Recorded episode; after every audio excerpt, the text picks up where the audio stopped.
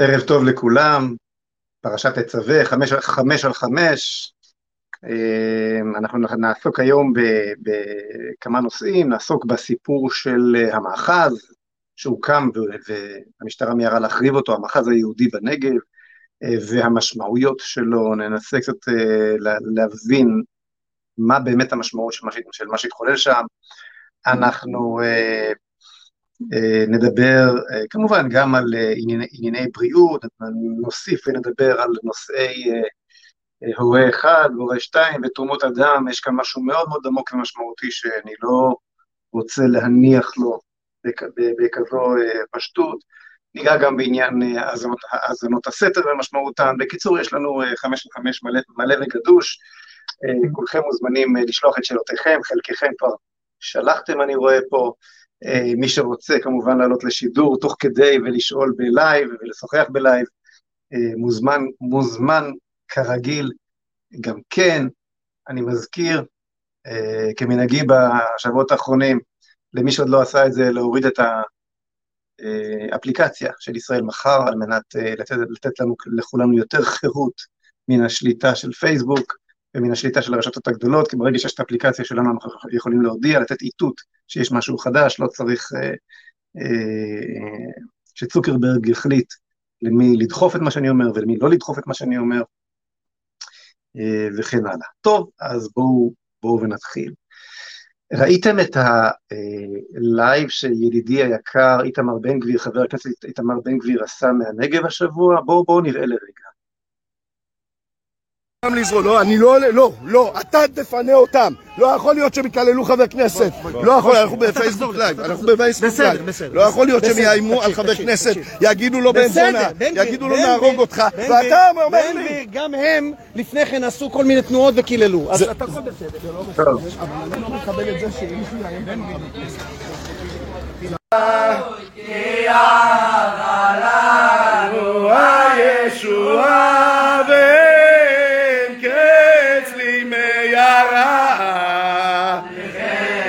איזה צדיקים, תראו את הילדים האלה. ומצד שני, תראו את הפרובוקטורים האלה שהגיעו. אנחנו היום במצב שתוך שעתיים שלוש הגיעו כוחות משטרה, כוחות יס"מ, ופשוט מפנים, מפנים, מפנים ומגרשים, מפנים ומגרשים את כל הילדים הטובים. ולעומת זאת, שימו לב, שימו לב למאיימים, שימו לב לאלה שמשתוללים שימו לב לאלה שהיה צריך לעצור אותם. הם מתגרים ומשתוללים, אנחנו בעלי הבית, זה שלנו. אנחנו נחזור לכאן, אנחנו נחזור. תראו, תראו את זה. תראו את הדבר הזה, תראו את ה... זהו, אוקיי. אתה יכול להוריד את זה, הראל, טוב. קודם כל באמת יישר כוח גדול לאיתמר, חבר הכנסת היחיד שהיה שם בשטח. אתם מבינים ש... כל הנגב הוא אה, מאחז בלתי חוקי אחד גדול של הבדואים. ולא רק הנגב, זה הולך, וזה הולך ומתפשט אה, צפונה, זה גם מגיע כבר לגדרה ולמקומות נוספים. וכמובן, אני כבר לא מדבר על, על, על הערבים בגליל ובמשולש, כן? הצפון בעיקר, בערים, בערים המעורבות. שם אין משטרה, אין אה, פרקליטות, אין בתי משפט. כאן באו יהודים יקרים, כדי לנסות לייצר טיפה, טיפונת של משקל נגד לטרפת הזאת שמתחוללת שם, ומיד, מיד המשטרה באה ומחריבה ומגרשת אותם וכולי. אז, אז טוב, מה המשמעות של זה? המשמעות היא שכל המערכות, המערכת המשפטית ומערכות אכיפת החוק כבר הפנימו, הפנימו שזה לא שלנו. בעלי הבית הם באמת הבדואים. הרי, הרי, הרי הם לא התיישבו על קרקע של, בתוך איזה כפר בדואי, כן? אבל עבור הבדואים, הנגב הוא המדינה שלהם. הנגב בריבונות שלהם. והתיישבות, ולכן הם גם לא הסכימו שיטעו עצים, מה אכפת להם שיטעו עצים שם? שוב, לא מקום שרשום על שמם באיזושהי צורה בטאבו, מה אכפת להם, כן? כי זה שלי, אתה לא תבוא מחוץ לארץ, ממדינה אחרת, מדינת ישראל, ותיטע עצים במדינת בדולנד בנגב. זה זאת המדינה שלנו. עכשיו, מה שאני אומר עכשיו זה, זה נשמע, בעבר יכול היה להישמע הזוי, אבל כבר אי אפשר ל... ל, ל, ל אתם יודעים, אי אפשר להגיד שזה, לנגב את הפנים ולהגיד זה גשם. אי אפשר כבר. מה שמחריד כאן הוא לא שהבדואים הגיעו למסקנה הזאת, זה ברור למה הם הגיעו למסקנה הזאת.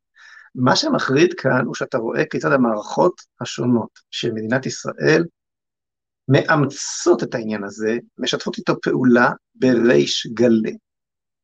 בעצם מה שקורה כאן הוא שתאוות השררה, יצר השררה, העביר את היהודים על דעתם, והם החליטו ל- ל- לשלם במולדת, בריבונות על המולדת, למיעוט הערבי והבדואי, על מנת לזכות בשלטון.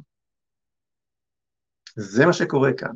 המנהיגים שלנו בגדו בנו. בגדו זו המילה, מסירת חלקי ארץ לריבונות זרה, מה יותר בגידה מזה? בלי שום החלטה רשמית, לא הייתה פה איזו הצבעה בכנסת, החלטנו למסור שטחים בשביל שלום בנגב, משהו כזה, אז תגיד שזה היה חוקי, לא חוקי. בפועל, במעשה, זה מה שקורה כאן.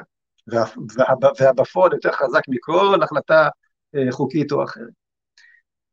אה, בגידה, פשוט בגידה, אין מה לומר. עכשיו כמובן יקפצו ויגידו לי חלק מן המאזינים שלי, מה, ביבי לא עשה את זה, הליכוד לא עשה את זה, זה התחיל עכשיו? אז חברים, התשובה היא כן, הליכוד עשה את זה, ונתניהו עשה את זה. ואני לא הולך פה לסנגר על הליכוד ועל נתניהו בעניין הזה ועל, ועל המחנה הלאומי. אבל אני אומר לכם משהו, בכל זאת יש איזשהו הבדל קטן. על שם מי רשום הסכם אוסלו, והעובדה שהביאו לכאן בפועל את יאסר ערפאת יימח שמו ואת ארגון הטרור שלו אש"ף מתוניס, ובנו לו כאן פתח לנד ברמאללה. מי עשה את זה, הליכוד או מפלגת העבודה בזמנו? שמיר או אה, אה, רבין? מי עשה את זה? כל אחד יגיד, ממשלת רבין עשתה את זה. אז אני יכול לומר לכם שכל הטענות שטוענים עכשיו כלפי נתניהו ואחרים, אבל הם, הם התחילו וגם הם עשו וגם בזמנם היה וכולי וכולי, את כל הטענות הללו אפשר לטעון גם לגבי ממשלת שמיר, שהלכה לוועידת מדריד, וכבר בגין ב, ב, אה, הסכים ב, אה, במשא ומתן עם, עם סאדאת על משטרה פלסטינית חזקה וכל סממני הריבונות. אפשר בהחלט לומר, מי שיאמר זאת יצדק לדעתי, שבתקופת שלטון הליכוד נסלל, נסללה הדרך, כן, כל העקרונות כבר נקבעו עוד, עוד בימי הליכוד להסכמי אוסלו. יהיו אנשים במחנה הלאומי שיתרכזו על מה שאני אומר עכשיו, אבל זאת עובדה. ושמיר כשהלך למדריד, למעשה ניהל משא ומתן עם אש"ף, אמנם בעקיפין, אבל ניהל, וגם הוא דיבר על משטרה פלסטינית חזקה וכדומה, הכל כבר היה שם. אז, אז כשהשמאל עלה, עלה לשלטון, הוא בסך הכל לקח את זה צעד נוסף. הוא, הוא, הוא, הוא, הוא uh, הביא לידי ביטוי את התודעה שכבר נוצקה בתקופת שלטונו של המחנה הלאומי. ובכל זאת, הסכמי אוסלו, אין המלאכה נקראת אלא על שם גומרה, כך נאמר. מי שעושה את זה עכשיו לא בתוך הבריכה, אלא מן המקפצה, כן? שבעצם חתך את כל הבלמים, שחרר את כל הבלמים, ומהמקפצה, ובריש גלי, וכמו שאנחנו רואים עכשיו בנגב, אה, אה, מסר את הריבונות במדינת ישראל לערבים, בעצם השליט אותם על, עלינו, זו ממשלת בנט. בלי שום בלמים, בלי שום בלמים. תראו את הציוץ הזה של פיני בדש, ראש מועצת עומר השבוע. תראו, תראו מה הוא מצייץ. אומר לעופרה לקס, בשבוע האחרון גיליתי שאחיין של אסמאעיל הנייה עובד בפרקליטות דרום. אתם קולטים? אתם קולטים? האחיין של אסמאעיל הנייה, כן, החמאסניק הגדול, הוא אחד הפרקליטים בפרקליטות דרום. מה יש, מה הבעיה? מה אתה, פוקד עוון אבות על בנים? הוא מן הסתם אזרח ישראלי, וזכותו להתקדם בשירות הציבורי כמו כל אחד אחר. לא יודעים שם שהוא האחיין של אסמאעיל הנייה? הוא, הוא באמת civil uh, service כזה שעושה את מלאכתו נאמנה וחסר פניות? האחיין של אסמאעיל הנייה בפרקליטות דרום? האם היה זה האחיין של אסמאעיל הנייה בפרקליטות דרום שדאג לדחוף ולשלוח את משטרת ישראל להשמיד את המאחז היהודי בנגב? וכמובן לא לעשות שום דבר לכל המאחזים הבלתי חוקיים, אה, אה, לגרור רגליים ולא לעשות שום דבר לכל המאחזים הבלתי חוקיים של הבדואים בנגב, האם זה יכול להיות? מי שמינה את האחיין של אסמאעיל הנייה לתפקיד, לא יודע איזה, בפרקליטות דרום בנגב, אה, ידע שכך יהיה. ידע שכך יהיה. כך נוצרה למעשה בתהליך רחב מין, מין מפלצת כזאת, עם הרבה רגליים כזה, רב זרועות, אוקטופוס כזה, כן? אה, שגם מלמטה המנהיגות מתחלפת וגם מלמעלה באופן גלוי המנהיג, המנהיגות מתחלפת והתוצאה הסופית היא שמתחת לרגלינו נשמט השטיח של ריבונות בנגב, בגליל, בערים המעורבות, אה, זה רק עניין של זמן עד שזה יגיע לתל אביב. טוב, אז זה לגבי העניין הזה. אני רוצה לעבור עכשיו במעבר חד, זה הכל קשור להכל, ואולי אנחנו נקשור את זה ל... לעניין uh, הטפסים. הורה אחד והורה שתיים ותרומות אדם. אני יצאתי השבוע ב... בפוסט, גם כאן בישראל מחר, וגם פרסמתי אותו בכל הרשתות שיכולתי, שמסביר מדוע, מדוע uh, אסור בשום אופן uh, לתרום דם אה, כשהדבר הזה מחייב לחתום על הטפסים האלו שההורים נמחקו מהם, שם האב ושם האם נמחק מהם, ובמקומם מופיע הורה אחד והורה שתיים. הסברתי את זה בפרוטרוט, אני מניח שרובכם ראיתם את הפוסט הזה, אני אה, אומר שוב ב- לגמרי בקצרה שיש כאן, בוודאי שיש כאן מלחמת תרבות. אה, אגב, שאף אחד לא יספר סיפורים כמו שמנסה להסביר אותה אחראית במגן דוד אדום, שאין לכך כבר יותר משמעות רפואית, בוודאי שיש לכך משמעות רפואית, אתם ויתרתם, אתם ויתרתם על בריאות הציבור, פגעתם בבריאות הציבור, ובלבד, כדי לנסות למצוא הסדר, ובלבד שלא תצטרכו לחזור חלילה לטופס שממנו משתמע שלכל אחד מאיתנו יש גם אבא ואימא. אל תספרו לי סיפורים שכבר לא צריך את זה, כי כבר, כי כבר למוצא העדתי מבחינה גנטית אין משמעות, כולנו מבינים שזה לא כך. אז אה, אה, הסברתי, הסברתי השבוע, שלא אה, ראה מוזמן לחזור ולצפות בדברים בצורה מרוכזת וטובה כפי שהדברים נעשים בפינות מחשבים מסלול. מדוע מדובר כאן במלחמה שאסור למצמץ ראשונים בה, אוקיי? Okay? ואני לא מתהדר בעניין הזה, אבל אתם מבינים שאני לא נגד תרומות דם ולא נגד תרומות כליה ולא נגד אה, שום דבר מן הסוג הזה, אני עצמי תרמתי אה, גם את זה וגם את זה, ואני לחלוטין תומך בתרומות הללו. אבל יש כאן משהו שהוא הרבה, הרבה יותר חשוב כרגע, צריך להבין איפה החזית המרכזית היום. האם החזית המרכזית היום היא להציל עוד יהודי יקר בתרומת הדם הזו, שזה בוודאי חשוב ביותר, או להציל את, ה, את, את הציבור כולו, להציל את המדינה כולה. צריך להבין שאנחנו נמצאים במלחמה על הכל, מלחמה אסטרטגית. מדובר כאן בתהליך שבא למחוק את כל הזהויות ואת כל המהויות, תהליך פרוג, פרוגרסיבי אלים, שמנצל את כל המערכות, כל מערכות החינוך, כל, מה, גם, גם, כל מערכות הבריאות, מערכות כיבוי אש, צה"ל, הכל מנוצל על מזבח אג'נדת הכפירה הזו, שבאה להשיג את הכפירה בבורא עולם דרך מחיקת כל הזהויות, כל המהויות וכל ההבדלות שבאמצעותן ברא הבורא את עולמו. זה הסיפור כאן. זה הסיפור כאן.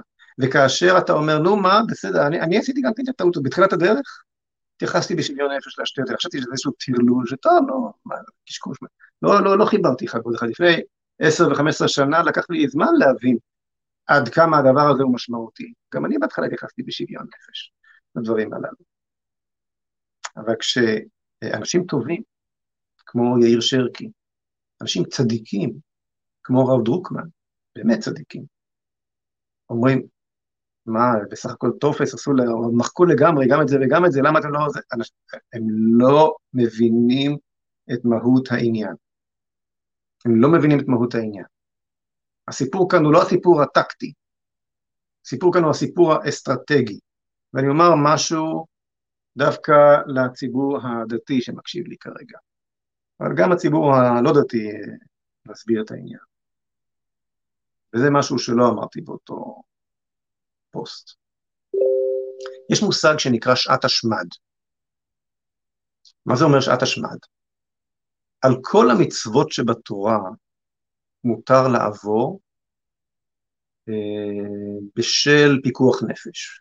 מותר לחלל שבת במקרה של פיקוח נפש, מותר לאכול חזיר במקרה של פיקוח נפש, מותר, על, כל המצוות של התורה, פיקוח נפש דוחה אותם.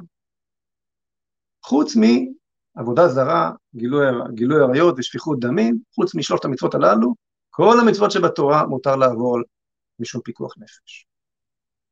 אבל יש מושג שמחריג את כל, את כל הכלל הזה, דוחק עתיד את כל הכלל הזה, וזה נקרא שעת השמד. מה, זה, מה, מה זאת אומרת שעת השמד? יכול להיות שבאיזשהו דור יגיד uh, המלך באותו הדור שהעבודה הזרה באה לידי ביטוי בכך שאתה קושר קודם את נעל ימין ורק אחר כך את נעל שמאל. אז באותו הדור, זה נקרא שעת השמד, ייהרג, אבל לקשור קודם כל את נעל שמאל ורק אחר כך, את נעל ימין. זה בכלל לא מצווה, אין בזה, אין בזה, אין בזה שום אה, מצווה אפילו. אבל בנקודה הזו של צריכת השרוך באה לידי ביטוי האמונה בהשם או הכפירה בו, העבודה הזרה או האמונה בבורא עולם.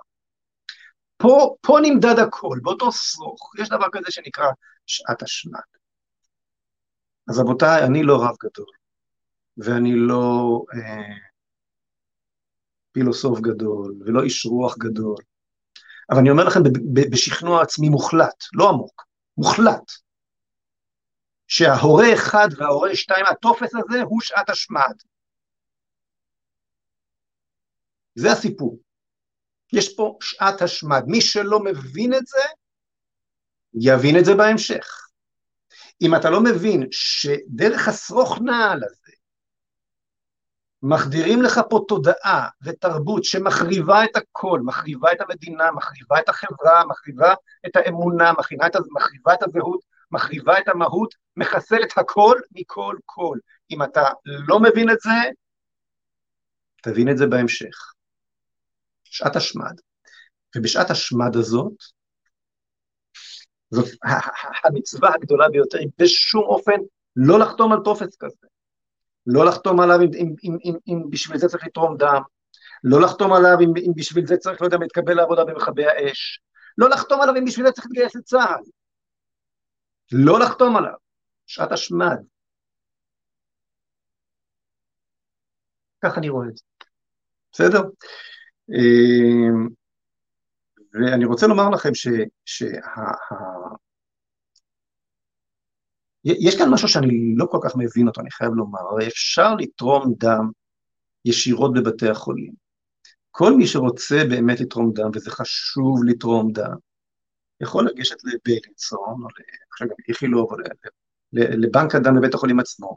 עד כמה שהבנתי, הטפסים שם עדיין הנגע עוד לא פשע לשם, עוד לשם עוד לא הגיע, אבל אם לא תיגשו לשם דווקא לחתום, דווקא לתרום שם, אז הנגע יגיע גם לבתי החולים. ולכן אתם צריכים לתרום דם, אבל דווקא שם, בביילינס או במקומות אחרים, כי התפסים, בטפסים שם עדיין יש אה, אה, אה, אבא ואימא. ולא הורה אחד והורה שתיים. נורא פשוט. יש פה גם הרבה עניינים של כסף, יש פה גם הרבה עניינים של פוליטיקה, כנראה שר הבריאות הורוביץ לוחץ על מד"א שלא יחזירו את הטופס הקודם, כדי ש... כי יש פוליטיקות בין מד"א לארגון הצלה, יש פה הרבה מאוד לחצים, אבל בסוף, זה פוליטיקה וגועל נפש פוליטי ועסקני. אבל בסופו של דבר, השאלה היא האם החלקים הבריאים בעם יתעוררו ויעמדו על נפשם ויעמדו על תרבותם, כי הילדים שלכם שיתבגרו ויבואו לתרום דם, וכבר לא תהיה את השאלה, זה כבר יהיה ות... ישן וותיק, הורה אחד והורה שתיים, לא תהיה שאלה בכלל שאין דבר כזה אימא ואבא. אז אתם לא תהיו בכלל. האימא והאבא של הילדים שלך, אתם לא תהיו בכלל. אתם לא תהיו רלוונטיים לכלום. אתם לא תהיו קיימים. עולם שאין בו אימא ואבא, אין בו חיים. אה, שימו לב מה, אה, אה, לידיעה הזו של ענבר טויזר השבוע. בעקבות המחסור החמור במנות דם בישראל, בית החולים בלינסון קורא לציבור לתרום דם ולהציל חיים. דוקטור ורד יהלום, מנהלת מכון שירותי הדם, רמת מלאי מנות הדם מסוג O הגיעה בתקופה האחרונה לרמה נמוכה באופן חריג שעלולה לסכן חיים. מחר תתקיים התרמת הדם בלובי של בניין גור שאשא בבית החולים בלינסון, זה כבר uh, היה, אבל אני מניח שעדיין אפשר ללכת לבלינסון וגם לבתי חולים אחרים ולתרום דם שם, מה הבעיה? ש, ש, שאתה תורם דם רק אם זה מגיע אליך, אז תתאמץ קצת ותגיע לשם. אני בהחלט מתכוון לעשות את זה בעצמי גם כן. ביררתי אם תורמי כליה יכולים לתרום דם, בהחלט יכולים, אין שום בעיה, אמר לי הפרופסור מהמחלקה של, ש, שבה תרמתי, אז גם תורמי כליה יכולים, יכולים לתרום דם, ובעזרת השם תהיה לי, למנת הדם שלי תהיה, אה, יהיה ערך מיוחד במינו. ועכשיו תשמעו סיפור מדהים. מתברר שמשרד הבריאות הוציא קול קורא לאנשים שהחלימו, שחלו בקורונה והחלימו, אה, לבוא, דווקא הם, לבוא ולתרום דם, כי הנוגדנים שהם פיתחו עקב המחלה שלהם, ושנמצאת בדמם, אה, משמשים להצלת חיים ממש של חולי קורונה. עכשיו, משרד הבריאות כמובן לא אמר את זה במפורש, אבל אני ביררתי את זה עם גדולי המומחים בארץ, ומי שלא הוזרק, אני לא משתמש במילה חיסון, כי חיסון זה לא, אבל מי שלא הוזרק בזריקה של פייזר, ספקטרום הנוגדנים אצלו, שהוא מפתח אחרי שהוא חלה והחלים, הרבה יותר גדול. כלומר, לדמו יש ערך מיוחד אה, בהצלת חיים, כן? זה, זה, זה דם שיש בתוכו את הנוגדנים הכי טובים שאפשר בעזרתם לסייע לחולי הקורונה. אה, אני נמצאתי חיובי השבוע, אני חולה קורונה, אה, ואני מאוד מקווה, מתפלל לקדוש ברוך הוא, שאני אמשיך לחוש בטוב כפי, כפי שאני מרגיש עכשיו, יחסית, כן? אבל יש צד חיובי לעניין הזה. אה, סוג הדם שלי הוא O, וכאשר אחלים, אחלים בעזרת השם, אני בהחלט מתכוון ללכת ולתרום מדמי, בשום אופן, לא בטופס הזה של uh, הורה אחד והורה שתיים, אני אמצא את הדרך לחתום על הטופס המקורי, רק שם אני אתרום, ואני, ואני אשמח לדעת, למרות שממש אני לא שמח מזה שנדבקתי, כן? אבל אני שמח לדעת שאוכל אה, לעזור לפני ולפני, ויותר מהרגיל, בתרומת הדם שלי, ובהחלט אה, אני מתכוון לעשות את זה. אגב, אה, דוקטור מיכל הרן, זוכרים את דוקטור מיכל הרן היקרה? שראיינתי אותה כבר לפני כמעט שנתיים והזהירה נואשות מפני אה, הזריקות הללו. אז אה, מיכל הרן כתבה היום פוסט מאוד מאוד חשוב, כנסו ותקראו בפייסבוק שלה, אני לא, זה פוסט ארוך, פוסט שמסכם את כל סאגת הזריקות הללו והמשמעות שלהם ומה שקרה כאן, פוסט ארוך, אני כמובן לא אקרא את, כול, את כולו, אני מפנה את כולכם לקרוא אותו, פוסט חשוב ביותר, פוסט שכתבתי לה, שהפוסט הזה ייכנס לספרי ההיסטוריה, אבל אחד הדברים, רק אומר, רק אומר לכם דבר אחד מדהים שהיא ציינה שם, מסתבר שמשרד הבריאות עשה סקר לבדוק את תופעות הלוואי.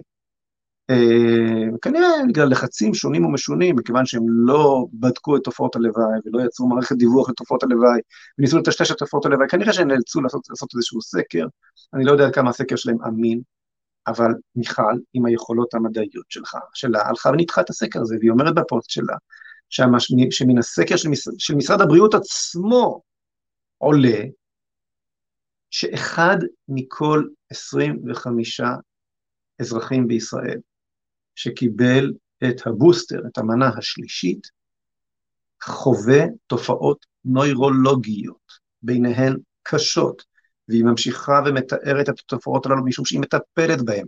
מגיעים אליה האנשים המסכנים הללו. תופעות קשות ביותר. אחד מכל 25, אני נוירולוגיה, אני לא מדבר על פגיעות במחזור באחוזים עצומים, ועל, ועל דלקת שריר הלב, וגם מקרי מוות אצל אנשים צעירים, אלא רק באחד מכל 25, לפי משרד הבריאות עצמו, תופעות נוירולוגיות.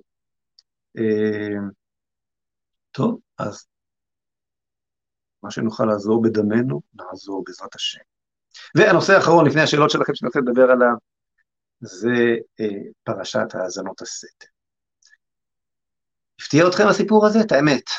הסיפור הזה של NSO ותוכנת פגסוס, וזה שהמשטרה מקשיבה למי, ש, למי שבא לה ומחליק, לא, בניגוד לחוק ובניגוד לכל רעיון אה, חירות האדם וריבונות האזרח על מדינתו, כן, מדינת משטרה של ממש. הפתיע אתכם הדבר הזה? אותי לא. אותי זה ממש לא הפתיע. תראו מה אמרתי בכנסת לפני עשר שנים בערך, כשהביאו את חוק המאגר הביומטרי. בואו ונצפה. על, על ממי חוששים ועל מה צריך לשמור. אנחנו חוששים מגורמים פליליים. אנחנו חוששים מכך שגורמים שאינם ראויים יעשו שימוש לא ראוי בנתונים הללו. אתה יודע, אדוני, ממי אני חושש? אני חושש מהמדינה. אני חושש מהמדינה, חושש מהמדינה עוד הרבה הרבה קודם ועוד הרבה יותר, ועוד, וגם הרבה יותר מאשר מגורמים פליליים. מדוע? משום שישנו כלל. כלל אומר כך, פושע קטן פועל בניגוד לחוק. פושע בינוני עוקף את החוק. פושע גדול משתמש בחוק. ולמדינה יש את הכלים להשתמש בחוק. המדינה פושעת בין... והפשעים הכי גדולים בתולדות האנושות בוצעו בידי מדינות שהיה להם את הכלים הללו. הנה אנחנו רואים עם, עם ההתקדמות הטכנולוגית לאן זה מגיע. עכשיו אני רוצה לשאול אתכם, ש... ועד כאן, כאן בעיקרון, מי כאן במרכאות הסכנה? מי כאן עלול להיות האויב? סכנתה של המדינה גדולה הרבה יותר מסכנתם, מסכנת, מסכנתו, או סכנתה הפוטנציאלית של המדינה גדולה הרבה יותר מסכנתו של כל גורם פלילי שלא יהיה, וברור שהמדינה בדלת האחורית דוחפת את העניין הזה של המאגר הביומטרי בשל הרצון צריך להבין כאן, יצר השררה הוא החזק ביצרים, יותר מכל יצר אחר. וכשאתה נותן, כוח רוצה עוד כוח, ואין כוח יותר מאשר מידע, ומידע על כל אזרח ואזרח זה כוח להשחית, והוא ישחית. שלא יהיה ספק, אנחנו נלחמים פה על חירותנו כבני אדם. אגב, אני מאמין שאתה, אדוני היושב-ראש, שדיברתי על המדינה, וזה מבין על מה אני מדבר. אנחנו, מדברים על חיר... אנחנו מבינים, לא, ההבנה שהמדינה גם יכולה לאו דווקא לפעול לטובתך. אוקי, אז אה, שום דבר לא, לא, לא חדש כאן. ברור שכוח רוצה עוד כוח, ומי שמקבל את הכוח הזה לידו, משתמש בכוח להשחית. אה, וכך, וכך, וכך התהליך הזה אה, קורה. יש יש לנו אה, בעיה קשה, החור, כן, לא עכבר גנב אלא החור גנב, החור שדרכו העכבר הזה, של אובדן הדמוקרטיה, אובדן אה, אה, חירות האדם בישראל, והפיכתה של מדינת, מדינת ישראל בתהליך שהיה ברור לי מראש למדינת משטרה, תהליך שקיבל תאוצה גדולה מאוד סביב הקורונה, אבל החל, עוד קודם לכן, החור הזה הוא התודעה אה, הלקויה של הציבור הישראלי, תודעת החירות הלקויה של הציבור הישראלי. אין בישראל את uh, תודעת זכויות האדם והחירות שקיימת בחלק ניכר ברוב ארצות המערב, וה... ונבחרי הציבור uh, יודעים את זה, ותמיד תחת מעטה של, uh, של ביטחון, או מפני אה, טרור, שבגללו צריך במאגר ביומטרי, או מפני אה, מגפה, או כל דבר אחר, תמיד בשביל לשמור עלינו, נהיה מוכנים לוותר על החירות שלנו. אה, עכשיו, אגב, אנחנו בשמחה ובששון מוותרים על החירות שלנו ונותנים, אה, סליחה, ונותנים למדינה carte blanche, כן, צ'ק פתוח, לקחת את כל החירויות, על מזבח אה, דמון אחר, לא מגפה ולא אויב חיצוני, לדמון הזה קוראים ביבי נתניהו. בשביל להחליף את ביבי נתניהו, מותר להחריב לחלוטין את הדמוקרטיה, מותר לגנוב את השלטון, הכל מותר, ובלבד שנמצא דרך להיפטר מהביבי הזה, כן? אז הכל חשוב, חוץ מהחירות שלך. ובסוף, כשאתה תהיה העבד, אז uh, אל תתפלא, כי אתה ויתרת על החירות שלך. תמיד uh, נדמה לאזרח בכפר, שכשכל הכפר מתחיל לרוץ אחרי. המכשפה, זה לא, הוא אף פעם לא יהיה המכשפה. ומה הוא עושה? הוא מצטרף למרדף אחרי המכשפה, כדי שיהיה ברור שהוא בצד של הכפר ולא בצד של המכשפה, להבטיח שכולם, לכולם יהיה ברור שהוא לא מהמכשפה, הוא מהרודפים, לא מהנרדפים.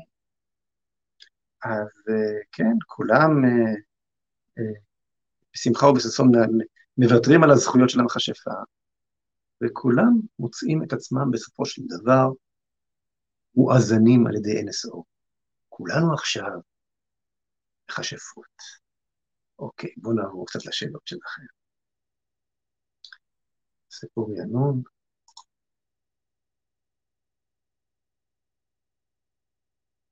נאו שמרני, נאו שמרני. שלום משה, אתה תומך ידוע של חופש הביטוי, במיוחד כאשר מדובר ברשתות החברתיות ובאינטרנט. מה, מה צריכים להיות גבולות חופש הביטוי לטעמך? האם הכחשת שואה ובכלל האם פעילות של ארגונים כמו שוברים שתיקה צריכה להיות מותרת ברשת ובכלל? תראה, נאו שמרני, זו שאלה מאוד, מאוד קשה, מאוד קשה. בעיקרון צריך ללכת אה, אל הקצה שבקצה, אל הקצה שבקצה כדי, אה, כדי לשמור על, אה, על חופש הביטוי, אבל לומר לך משהו. אין אה, וזו טעות שראיתי בעיקר אצל ליברלים ושמרנים, ובכלל, כל, כל האידיאולוגיות האנושיות, כן? אין מושלם. אין קפיטליזם מושלם, בטח שלא סוציאליזם מושלם, סוציאליזם מלכתחילה הוא אה, דרק אחד גדול, אבל, אבל אה, אין קפיטליזם מושלם, אין חופש ביטוי מושלם, אין דמוקרטיה מושלמת, אין דברים כאלה. אין דברים כאלה בעולם. אתן לך דוגמה. נאו שמרן. האם מותר לחוקק חוק שרוכב אופנוע אה, חייב לחבוש קסדה? איזה זכות יש לי לאכוף על רוכב האופנוע לחבוש קסדה? בסדר, אז הוא ישלם יותר אה, בביטוח שלו, חברת הביטוח תגבה ממנו יותר. מה, מה, מה לי ולחייו הפרטיים? הוא רוצה שיהרוג את עצמו. אז התשובה היא כן, מותר לחברה לחוקק חוק כזה, ומותר לחברה לחוקק חוק שמחייב לשים אה, אה, אה, חגורה בזמן הנהיגה וכן הלאה. למה? כי מדובר בערכים שכבר חצו את רב הרוב המאוד מאוד מיוחס של החברה. גם לציבור יש זכויות, לא רק לפרט, ומותר לו לשמור עליהן. ו... זיכרון השואה, או מניעת הכחשת השואה, הם בוודאי ערך שלמעלה מ-90, 95 אחוז מהציבור, לפחות היהודי בארץ ישראל בוודאי, מחזיק בהם. ולכן כן, מותר בצורה מינימלית, מינימלית ביותר, אבל ההכרחית, אה, לפגוע בזכויות הפרט, אם אני חושב שהשואה לא התקיימה, במדינת, במדינת, במדינת ישראל אסור, אסור יהיה לי אה, לפרסם את זה וכן הלאה. אה, וכך גם בתחומים אחרים. אז זה, זה, זאת תשובתי אליך, נאו שמרני. רבית רייס, זה לא רק הורה אחד והורה שתיים, זה גם לבחור את הנביא בו מאמינים מתוך האופציות, מוחמד, ישו ואחר, אין בושה. כן. אה, יהודה זינר, שעת השמד לגמרי, צודק מאוד, תודה שאתה מדבר אמת פשוטה בקול גדול. תודה יהודה. אני, אני חייב לומר לך יהודה שמאוד כאב לי לראות, ולצערי הרב אני חייב לומר שלא התפלאתי, ששוב ככל הנראה הציונות הדתית מצמצה ראשונה. כי לטעמי סביב העניין הזה קיבלה הציונות הדתית הזדמנות שנייה אחרי המשבר הגדול של כפר המימון בגוש קטיף. משבר שבו הציונות הדתית לא הייתה מסוגלת לשים סטופ, קו אדום להידרדרות הקשה של המדינה, ולומר עד כאן, ולגבות מחיר עבור החורבן הנורא של גוש קטיף. כתוצאה מכך תל אביב מופגזת מעת לעת היום בטילים, זאת אומרת, הציונות הדתית לא עשה תפקידה ולכן מדינת ישראל כולה נמצאת תחת טווח טילי החמאס, ולא רק החמאס, אבל הציונות הדתית עצמה, מלבד הנזק שעשתה בכך שלא מילאה את תפקידה ההיסטורי באותו רגע, הביאה לכך שהיא עצמה הפכה להיות אה, זרם תרבותי אולי, אבל בוודאי לא אה, אה, מגזר חברתי פוליטי. כי מי שלא יודע לשים גבולות, אין לו גבול, אם אין לו, אם אין לו גבול, אין לו הגדרה של מגזר. אני תמיד מביא את הדוגמה של החרדים, תארו לעצמכם שהממשלה היום, טכנית היא מסוגלת לעשות את זה, כי החרדים לא חלק ממנה, מחליטה לגייס לצבא את הבנות החרדיות. והן אכן מתגייסות, הן אכן מתגייסות. מה קורה באותו רגע? באותו רגע אין יותר חרדיות, נכון? כי החרדיות, המגזר החרדי, לא נעמד על הרגליים האחרונות, זה דבר הגופתי המתה, ולכן בבבת נפשו, בנושא הכי חשוב לו, אם הוא ויתר לכללים ולחוק ולאיך שלא תגדירו את זה, לאדמיניסטרציה, לאיך שלא תגדירו את זה, אז הוא פסק מלהתקיים. באותו רגע החרדיות פסקה מלהתקיים.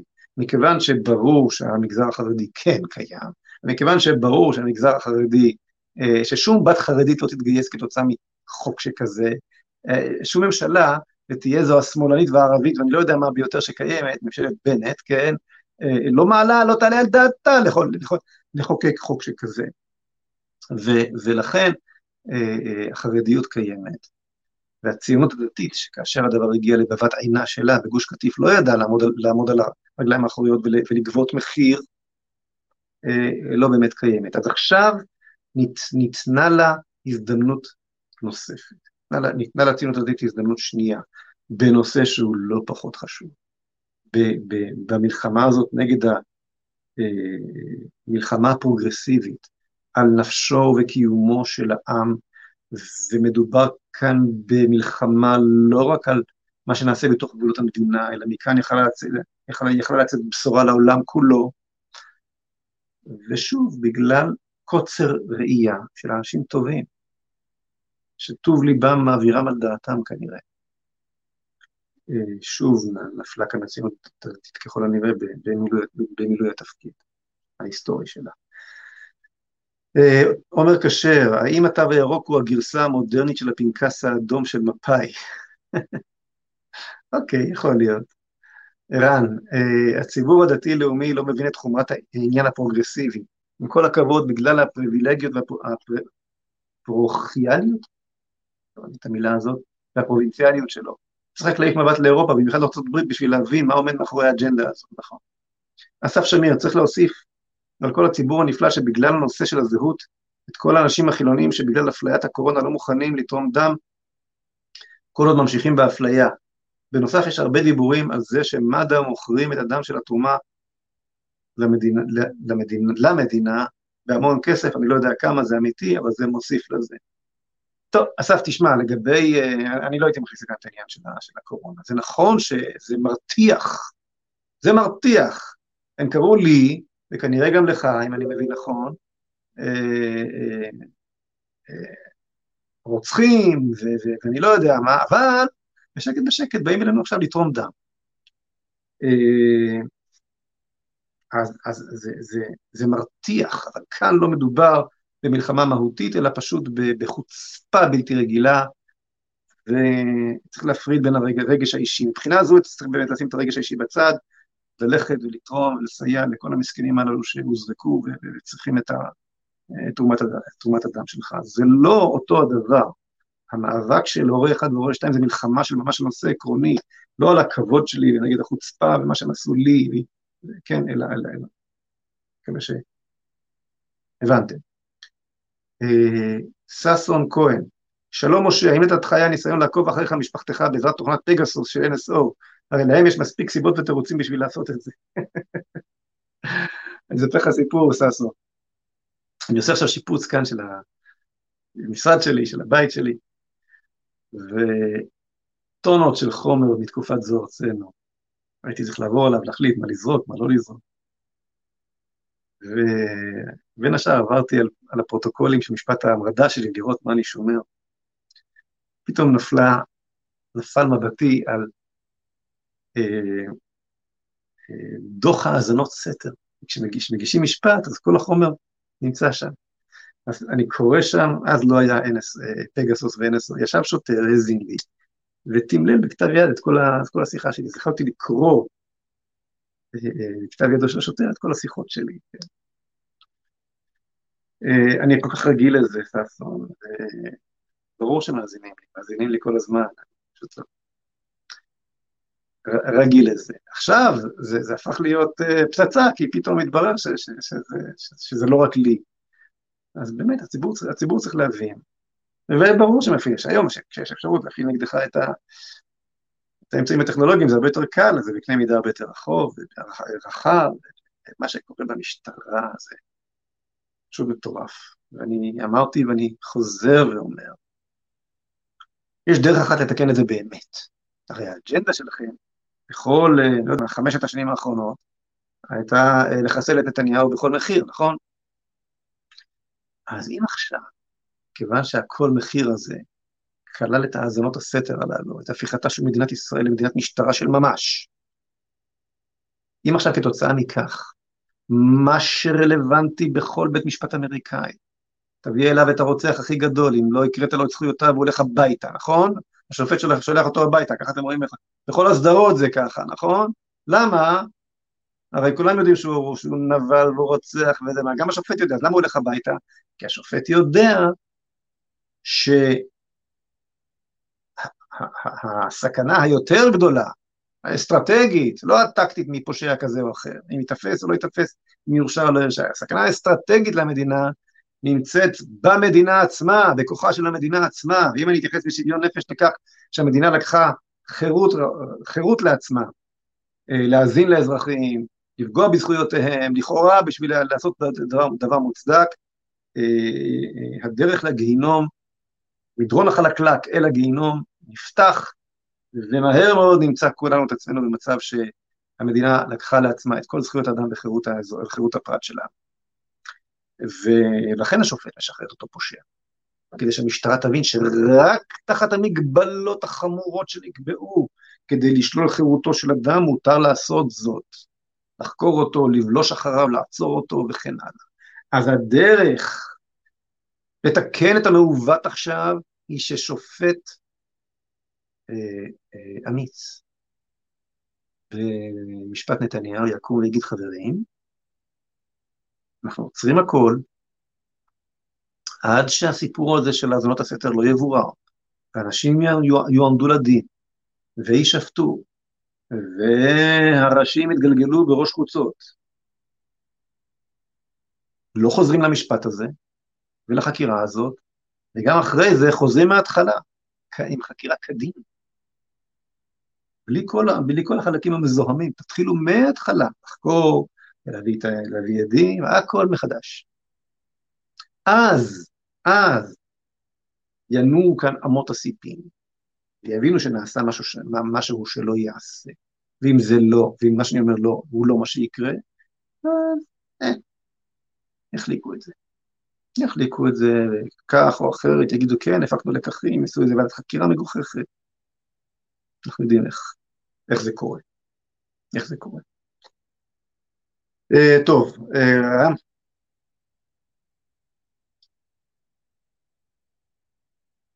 מה עמדתך בנוגע למה שאמרו יהדות בריטניה למר סמוטריץ', שואל אה, אהוד קמינר. האמת היא, אני לא, לא עקבתי בדיוק אחרי מה שהם אמרו, ראיתי רק את הכותרת, אה, אהוד. אה, תראה, מדובר ב, ב, באמת ביהודונים. למה אני אומר את זה? כי הייתי שם, אני מכיר את, הסיפ, את הסיפורים הללו. אני עצמי כבר 15-20 שנה מנוע מלהיכנס אל אדמת ממשלת הוד מלכותה. כן, אני פרסונה נוגרטה בבריטניה, אסור לי לנחות בהית'רו. אה, ואני מניח שה, שיהודי בריטניה מפוחדים ומנסים להראות עד כמה שהם יפים, ולכן אמרו לסמוטריץ' את מה שהם אמרו. צדק תרדוף, שלום משה, איני מבין את עמדתך העקרונית נגד הסוציאליזם. אני סוציאליסט ואני מסכים שהניסיון לממש את הסוציאליזם בצורתו הקומוניסטית במאה הקודמת הביא לערימת גופות, אך בעיניי הסיבה המובהקת לכך היא שהוא ממש, מומש באופן דיקטטורי. היום ניתן לעשות הפקת לקחים מהעבר ולהבין שסוציאליזם אמיתי יכול להיות ממומש רק בחברה דמוקרטית לחלוטין, וזהו הקו אותו מובילים אנשי חד"ש. האם זה פסול בעיניך לשאוף לעולם מתוקן וצודק יותר? אה, כן, אה, צדק תרדוף. תראה, קודם כל אני רוצה, זאת שאלה חשובה, ואני, ואני לא רוצה לענות לך כלאחר יד, אבל אני רוצה לומר לך שכשאידיאולוגיה מסוימת, בכל פעם שהיא נוסתה, מובילה לאותה ערימת גופות, לחשוב שאני אנסה אותה פעם נוספת בהצלחה, אה, איך אמר על זה איינשטיין, אה, מי שעושה את אותו ניסוי פעם שנייה ומצפה לתוצאה אחרת, מעיד על עצמו שהוא משוגע, לא, לא אומר את זה עליך, אתה גם אומר שאתה חושב לעשות את זה אחרת, בתוך גבולות מדינה דמוקרטית, אבל אני אומר לך משהו מהותי על הסוציאליזם. הרעיון הסוציאליסטי שהוא בעצם קומוניזם רך. כן, תסכים איתי שזה קומוניזם רך. כן, סוג מהול כזה של קומוניזם. הרעיון הסוציאליסטי אומר שוויון, ואני נגד שוויון. נגד שוויון.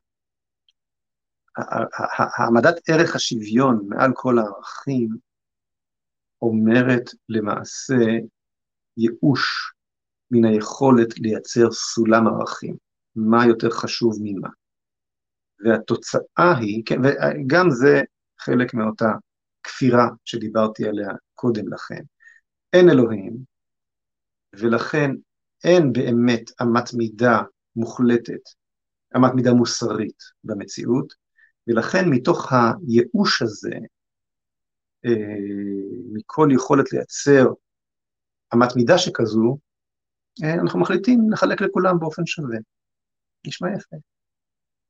רק שבכל מקום שהדבר הזה קורה, ערך החיים בא מתחת לערך השוויון, ולא מעל ערך השוויון, וזה לא קשור לדמוקרטיה או לא, או לא דמוקרטיה.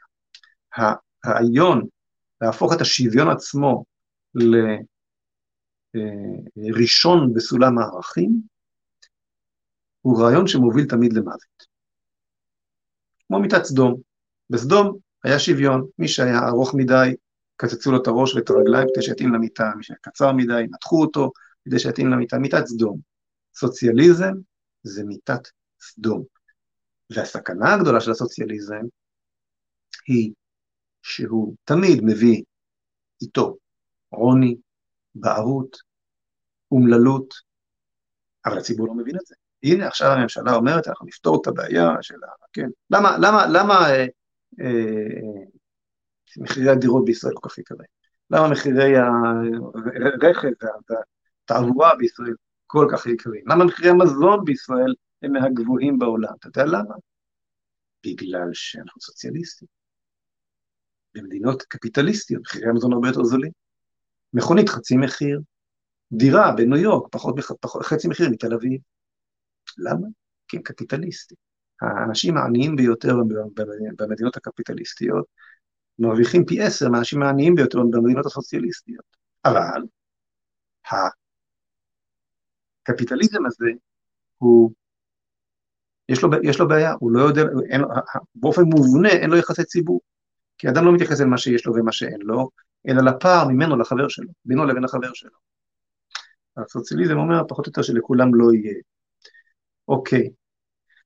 אייל אלון, ערב נפלא, מר משה היקר, שאלה לא ארוכה בהקשר לפרשת השבוע תצווה, איך מחברים את העם, או ביתר דיוק מה צריך לעשות בכדי שהעם, שהם האזרחים, יתחברו יחדיו, אם לא בחיבור להווייתם. זהות, אתה מדבר על זהות, אייל, מסכים. אה, שלום, משה, אם אתה בעד הרחקה קולקטיבית לליכודניקים החדשים, זה, זה, זה בעיה קשה, זה בעיה קשה הדבר הזה, אבל הסברתי בעבר את ההבדל המהותי בין ההתפקדות, ההתפקדות של הליכודניקים החדשים לליכוד, להתפקדות שאני הובלתי אל, אל תוך הליכוד של המחנה הלאומי. אה, אגב, אם, אם כבר מדברים על הליכוד, אני רוצה פה לגעת בנקודה נוספת ש, שחשוב לי לומר. תראו, אני, כל הזמן פונים אליי ואומרים לי, מה אתה עושה בליכוד, אבל ביבי, אבל גם ביבי, וביבי אשם, וביבי, ביבי, ביבי. תראו, עניתי השבוע למישהו ש... גם חבר הכנסת מהליכוד, יובל שטייניץ, שדורש חובת חיסון, שזה דבר זוועתי, וגם חבר הכנסת מהליכוד, גדי יברקן, שהוא היחיד, חוץ, מה, חוץ משני, חוץ מחברי חד"ש, שהצביע נגד חוק הסמכויות, שניהם ליכודניקים. ככה, שני קצוות. אחד רוצה הכי דיקטטורה, ואחד היחיד ששומר על החירות, על הדמוקרטיה. ושניהם מהליכוד. נו, אז מה זה הליכוד? זה או זה, אני אגיד לכם מה זה הליכוד. אתם תקבעו. אתם תקבעו. אם כשביקשתי מכם עכשיו, לאחרונה, כשחזרתי לליכוד לפני חצי שנה, להתפקד, היו מתפקדים אחריי עשרת אלפים איש, ולא הרבה פחות מזה, 15 אלף איש. כל הליכוד היה שם בחוק נגד, נגד, נגד חוק הסמכויות. תאמינו לי, כולם כאיש אחד. אנחנו מכירים, יודעים בדיוק איך זה עובד. אוקיי? הליכוד הוא לא מפלגת בוטיק, לא חנות בוטיק קטנה, הליכוד הוא קניון, וככזה הוא מפלגת שלטון, הוא מפלגת השלטון של הרוב היהודי ושל המחנה הלאומי. יש בו הרבה מאוד דברים שליליים. הוא הביא בעברו גם לא מעט נזק. וגם מול נתניהו הייתה לי לא מעט ביקורת, וזה אפילו understatement בשנים עברו. זה לא משנה את מה שאמרתי עכשיו, שהדרך לשינוי ולפתרון אמיתי לפחות מה שאני מזהה כרגע, לא, לא אחרי הרבה שיקול דעת, עוברת, עוברת דרך הליכוד. והטענות שחלקכם טוענים כל הזמן, הן נכונות באופן טקטי, אבל הן שטות, שטות גמורה באופן אסטרטגי והן מעידות על חוסר בגרות וחוסר הבנה פוליטית. וכל מה שאמרתי עכשיו, עוד לפני שדיברתי על המהות של מיהו הליכוד, את מה הוא מייצג, את הרוב היהודי, את הרוב המסורתי בישראל, את עצם היותה של מדינת ישראל מדינה יהודית. עושה את זה לא במובן המגזרי, אלא במובן הלאומי. Okay? כן? טוב, בואו נראה אם יש מישהו, יש מישהו שרוצה לעלות לשידור, מה, מה קורה שם? או שעידן, עידן דבן שהוא נמצא איתנו. כן, בבקשה. שלום, משה, צהריים טובים. לא עידן, מה שלומך? בסדר גמור, איזה כיף לחזור. אמ, אז ככה עוד פעם למי שזה, אני עידן, בן 25, מתל אביב, ולפני שאני אשאל את השאלה התיאולוגית שלי, שממש אמרתי מה תגיד עליה, שתי דברים. אחד, כתבתי מאמר בעמוד הכותבים, האורחים בישראל מחר, אז אני מזמין את כולם גם לכתוב וגם לקרוא מי שרוצה, כי אני הייתי הולך להפגנות בלפור בכל הכוח, כמובן עכשיו אני נגד הממשלה ההזויה הזאתי, ונגד כל המשטר הזה, אז קצת הבאתי פנינים משם, ומי שיכול ב-14 לשני או לעלות לירושלים, או לצאת לצמתים, או חייב מפגן כוח אדיר, למה מתקרבים אל נקודת האל חזור של אה, דיקטטורה לנצח, וזה בידיים שלנו, אז באמת כן. תצאו, תצאו, תצאו. טוב, משה, השאלה שלי היא כזאתי. אני חייב, לפני שאתה שואל את השאלה התיאולוגית שלך, אני מרגיש קצת לא נוח מעצם זה שאתה שואל, כי אני לא איזה תיאולוג או איזה רב או איזה, לא יודע מה, אבל אה, בסדר, תשאל, נשוחח, כן. דבר. כן, בדיוק, לדעתי זה נחלת הכלל, לא, לא חושב שזה האמת אה, לקדוש נכון. ברוך הוא אצל... נכון, נכון. אבל אני כן יודע שאתה מדבר המון על בית מקדש, ואני איתך. ולדעתי, ושוב, בלי חלילה לזלזל לא במסורת ולא במצוות, אבל כל עוד נתפוס את עבודת האל, לעבוד את הקדוש ברוך הוא, רק עם ההלכה ועם שולחן ערוך, בית מקדש לא יגיע. ואני אגיד לך למה לדעתי. דבר ראשון, כי במובן ההיסטורי, ההלכה באה לשמור עלינו בגלות אחרי שבית המקדש חרב. כלומר, זה תחליף לזה. אז כל עוד נשמור על זה כדרך היחידה לעבוד את הקדוש ברוך הוא, לא נצליח לחזור לבית מקדש. אבל מבחינה מהותית יותר, אמ, בית מקדש זה משהו שלפי הבנתי, כן, קטונתי, אבל מאחד את כל עם ישראל סביב משהו אחד. היינו 12 שבטים, כל אחד בצבע שלו, כל אחד עם ה... אה, השוני שלו, אבל בית המקדש איחד אותנו סביב הקדוש ברוך הוא, וכדי לאחד היום סביב בית מקדש שלישי, אי אפשר לעשות את זה דרך רק ה... אה, כי כשאתה אומר פה לחבר'ה בתל אביב יהדות, ישר עולה להם את התמונה בראש של רב חרדי ברבנות עם הזה, כאילו זה היהדות מבחינתם. אבל אני אומר לך, הם צמאים לאמונה, הם צמאים לאלוהים בחיים שלהם, אבל אין להם, כאילו כל הדרכים חסומות.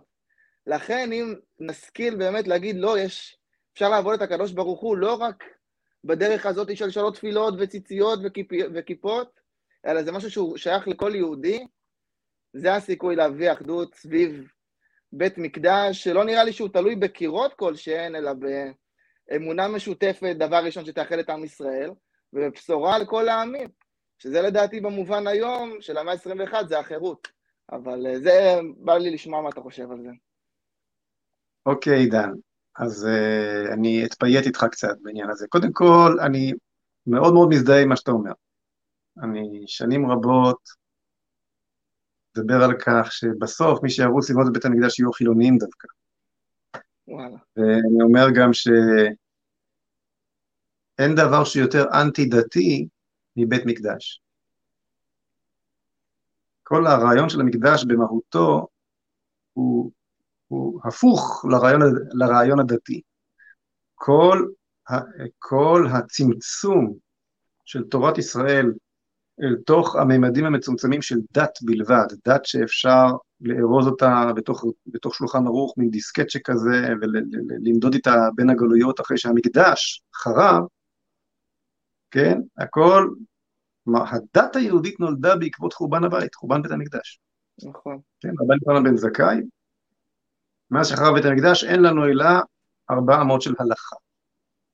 וברוך השם, זה מה שהשאיר אותנו בחיים. אני, אני, מאוד, אני מאוד מבין, אני מאוד מבין אה, את מה שאתה אומר, ומזדהה עם מה שאתה אומר בהקשר הזה, אני תכף אסייג את זה הסתייגות קשה, אבל מה שאתה, מה שאתה אומר עכשיו, מה שאתה אמרת עכשיו, אני, אני מאוד מבין, ואני גם מדבר על כך בעצמי, שנים רבות.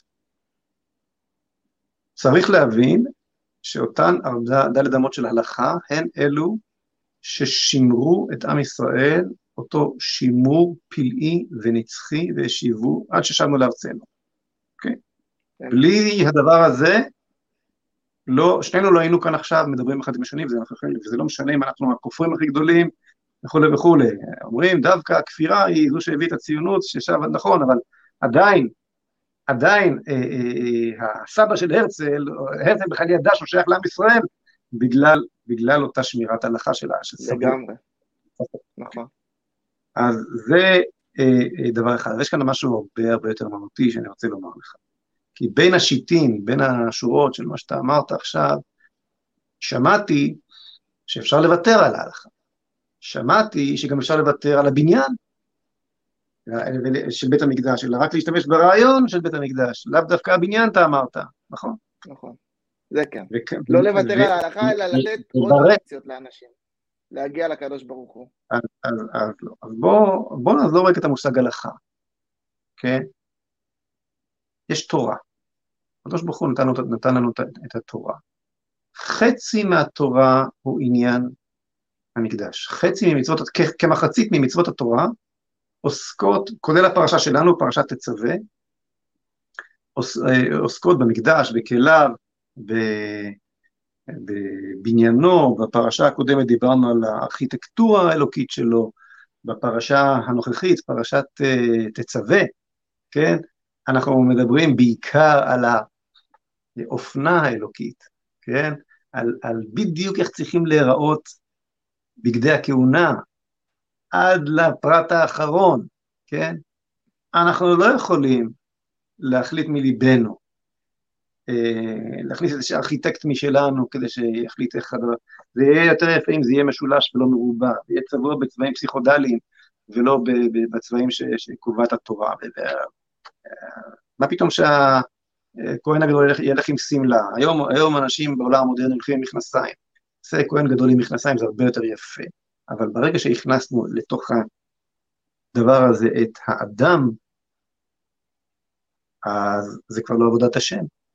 זה עבודת האדם עצמו, הפך להיות לאליל, זה, זה הפך להיות מקדש פגאני, לאדם, לאדם עצמו. האם מצוות כיבוד אב ואם, כבד את אביך ואת אמך, תתקיים ב, ב, כאשר נחזור אל התרבות המקדשית, לדעתך? כן, לדעתי כן. שכן. ברור. שמירת שבת, שמירת שבת תתקיים, מצוות uh, שמורות יום השבת לקדשו תתקיים? נכון. תתקיים, נכון? כן. זאת אומרת, לא מדובר כאן, אנחנו מדברים על כך שה...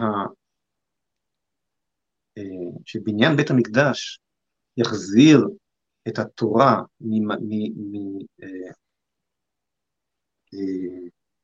אה, צבירה דתי, שהתכווצה לתוכו עם חורבן המקדש, אל מימד תרבותי, שהתורה שלנו תהפך לתרבות שלנו, אוקיי? אנחנו לא מדברים על, על, על כך שנוותר על מצוות התורה, אלא שהם יהפכו לחלק מהתרבות שלנו, משום שהקדוש ברוך הוא יחיה, נחוש אותו ממש בקרבנו, נמצא איתנו. לו, כן. אנחנו הולכים שלוש פעמים, שלוש פעמים בשנה ל, ל, ל, לביתו, עולים לרגל לביתו, נמצא בתוכנו, כל התודעה משתנה. יש כבר כמה מצוות שהפכו לתרבות שלנו. למשל, ברית מילה. ברית מילה.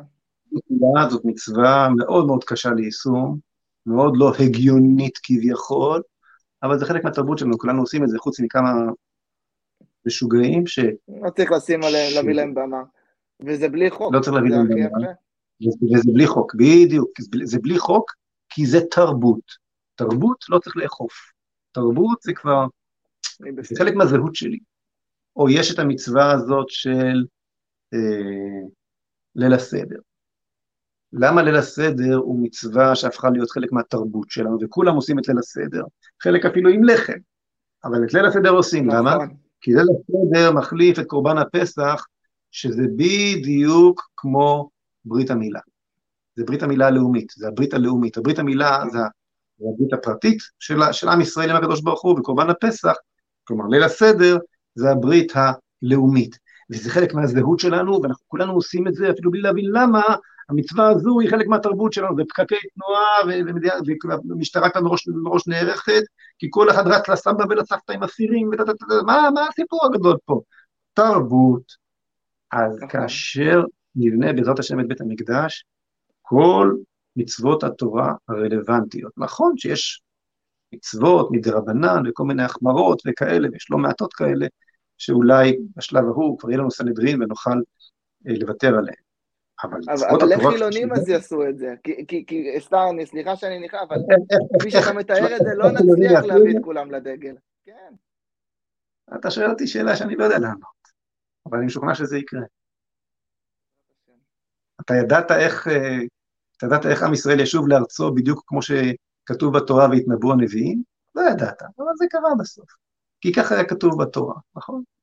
אז אם כתוב בתורה שמכאן ועד לכך שהתורה שלנו תהפוך לתרבות שלנו, הדרך הרבה הרבה יותר קצרה משיבת ציון שחזינו, ב, ב, שחזינו בעינינו בדורות האחרונים, ו, וגם, זה, וגם זה יקרה. ואני שמח שאנחנו מסיימים ב, את השיחה שלנו בטון הזה. כי תמיד אומרים לי, אתה רק אה, מדבר בצורה שלילית ובצורה פסימית. רק אופטימיות, ו... רק זה ינצח. אנחנו צריכים לזכור שכל הדברים שאנחנו מדברים עליהם, אלו דברים שאנחנו אה, אה, אה, חייבים לדבר עליהם כדי להילחם על עשיית הטוב, אבל בסופו של דבר אנחנו עומדים על, על, על, על תהליך מאוד מאוד חיובי של, של שיבת ציון, שבתוכו יש הרבה מאוד מעכבים שצריך להילחם בהם ולהימנע מהם ולהציל מהם וכן הלאה. נכון. אבל כן. ואני רק רוצה לסיים, אני בטוח שאתה תסכים איתי שלכל יהודי יש את הזכות לקדוש ברוך הוא בחיים שלו, כפי שהוא גם מבין את זה, גם אם זה לא לפי... יש את הזכות, הוא של כולם. יש לנו של כולם, וזה זה ודאי נכון. זה שהוא, שלך בדיוק כפי שהוא שלי, זה בוודאי נכון, ואף אחד לא יהודי פחות מה... פחות או יותר. מנסים לשים את זה כמונופול או לריב על זה, אז פעם הבאה. אני ממש שמח לדבר איתך, משה, כיף, כיף להתארח. גם אני, עידן. בוא נראה אם יש לנו... שבת שלום. להתראות. יש לנו אה, מישהו נוסף? אם לא, אז... בעצם כבר דיברנו על פרשת השבוע. או, שלום. מי יש לי הכבוד? שומעים אותי? כן. אה, שמי אליעזר אה, שלוימי גרונבלט, אליעזר שלמה. אה, אני מאוד מתרגש, פעם ראשונה בחיים שלי שאני עולה לשידור בכלל, ועוד עם התמונה זה קצת מפחיד אותי. אוקיי, הכל בסדר. כן. קח נשימה ושאל את זה. אמור את דבריך. כן. So, אני גר למנתיים בארצות הברית. לצערי, לשמחתי, זה איפה שאני גר עכשיו. ומאוד אה, שיגע אותי, שבזמן שאנחנו כאן בארצות הברית, היה לנו חיים רגילים כל התקופה של הקורונה כמעט, חוץ מחודש, בהתחלה. איפה בארצות הברית? ברוקלין. אוקיי, ניו יורק. כן. ניו יורק, ניו יורק, ברוקלין, ניו יורק, כן. אה, כן, זה לא רק ברוקלין, זה... לנו היה חיים כמעט רגילים, ובארץ סגרים, פותחים בתי כנסת, סוגרים בתי כנסת.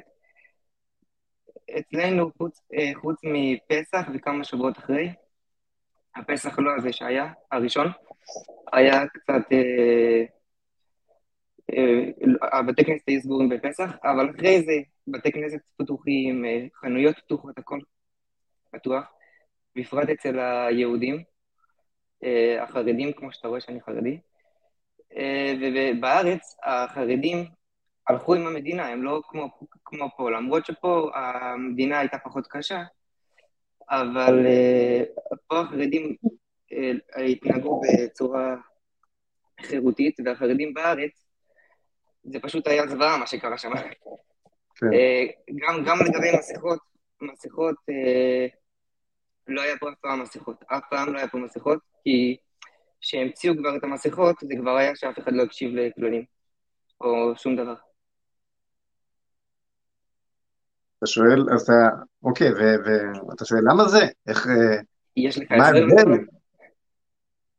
כנראה, שב, כנראה שבכל מקרה התרבות האמריקנית היא תרבות של חירות, והתרבות הבסיסית בישראל היא תרבות של שיעבוד. ישראל לא קמה כמדינת חירות, אלא כמדינת מפא"י. אה, ואין פה בישראל באמת תרבות של, שמבינה את מהות החירות, אה, מה אמורה להיות כביכול דמוקרטיה, וכן, לא, לא, לא, לא, לא, לא באמת מבינים את זה. האזרח בישראל חושב שהוא שהוא בוחר דיקטטור אחת לארבע שנים. הוא בוחר את הדיקטטור שלו לארבעת השנים. וכמו שאמרתי קודם, הוא חושב שאם כל הכפר רץ אחרי המכשפה, אז הוא צריך להצטרף למרדף אחריה. הוא לא מבין שכשהוא מצטרף אחריה למרדף, אז בסוף הוא זה שיהיה המכשפה. הוא לא, הוא לא, הוא לא מבין. ואתם בניו יורק עוד, אה, עוד במצב רע כביכול, חיים. היית גר בפלורידה, אז בכלל לא היית מרגיש כלום, לא, פסח לא... מבחינת ניו יורק בכללי כן, אבל מבחינת הקהילה החרדית, אה, זה משהו אחר. והמשטרה, המשטרה לא... גם היה מקסים לראות את אה, בתי הדין של הקהילות החרדיות בניו יורק, אה, חוקרים ודורשים. לוקחים אחריות, מנהיגות קהילתית שלוקחת אחריות וחוקרת ודורשת, לראות את דוקטור רוברט מלון מעיד בפני בית דין חרדי על המשמעויות של החיסונים הללו לפני שהם מחליטים להמליץ לקהל. אה, גם לגבי חיסונים, אה, אני מעריך, גם לגבי חיסונים, אני מעריך, יש פה מתחסנים, אבל הרוב אני חושב שלא, לא מתחסנים, או יותר מ-50 אחוז, או, חצי, או לפחות חצי. מצוין, אליעזר, אני שמח לשמוע, ואני מקווה שלמרות זאת, תזדרז ותשוב לארץ, את העברית יש לך. לא, אני ישראלי, אשתי, אשתי, כן, כן, אמריקאית. בסופו של דבר, אוקיי. כן. תבוא, תבוא עם אשתך, תשוב לארצך עם אשתך, כי בסופו של דבר, אני אומר לך משהו, אין תקומה לשום יהודי בגלות. אה, אם תישארו, אני אגיד לך עכשיו משהו חריף, אליעזר. אם אה, תישארו באמריקה, הנכדים שלכם לא יהיו יהודים. וגם אם יהיה לך את הזקן הכי ארוך, ותהיה תהיה תלמיד, תלמיד חכם הכי מוצלח, הנכדים שלך לא לא יהיו יהודים. לא נאריך בזה, אבל הגלות אה, נגמרה. אני יכול... אה, המושג, המושג של גלות נגמר. כלומר, הגלות נתפסת תמיד כמושג שלילי, כן? גלות זה דבר רע, אבל יש בה גם משמעות חיובית. הקדוש ברוך הוא נתן לנו מתנה, אתם תלכו לגלות, ואני אה, אאפשר לכם לשמור על הזהות הלאומית שלכם בלי קרקע ריבונית של ארצכם, של ארץ מתחת לרגליים שלכם. אני אעשה לכם את הנס הזה. יש לכם מושג של גלות, אקזייל, אוקיי? הסיני או האיטלקי שמהגר לניו יורק, הופך להיות אמריקאי תוך חמש דקות. אתה תישאר יהודי, גם בגלות. זה מה שעשה לך הקדוש ברוך הוא. אני- יש הפטנט הזה, הפטנט הזה שנקרא גלות, עכשיו, בימים אלה ממש, נגמר. נגמר. רוב בניה עליה, גם רוב ישיבותיה עליה, ורוב תלמוד התורה עליה, ועם כל הקושי שדיברנו עליו קודם לכן, שעוד נתקן אותו בעזרת השם, נייצר כאן ארץ של חירות, מדינה של חירות וכולי וכולי, אין מקום ליהודים מחוץ לארץ ישראל. תסביר את זה לאשתך, אליעזר. כן, אבל אה, אני יכול- אני יכול להתחיל עם- עם עוד נושא אחר לגבי ציונות וחרדים?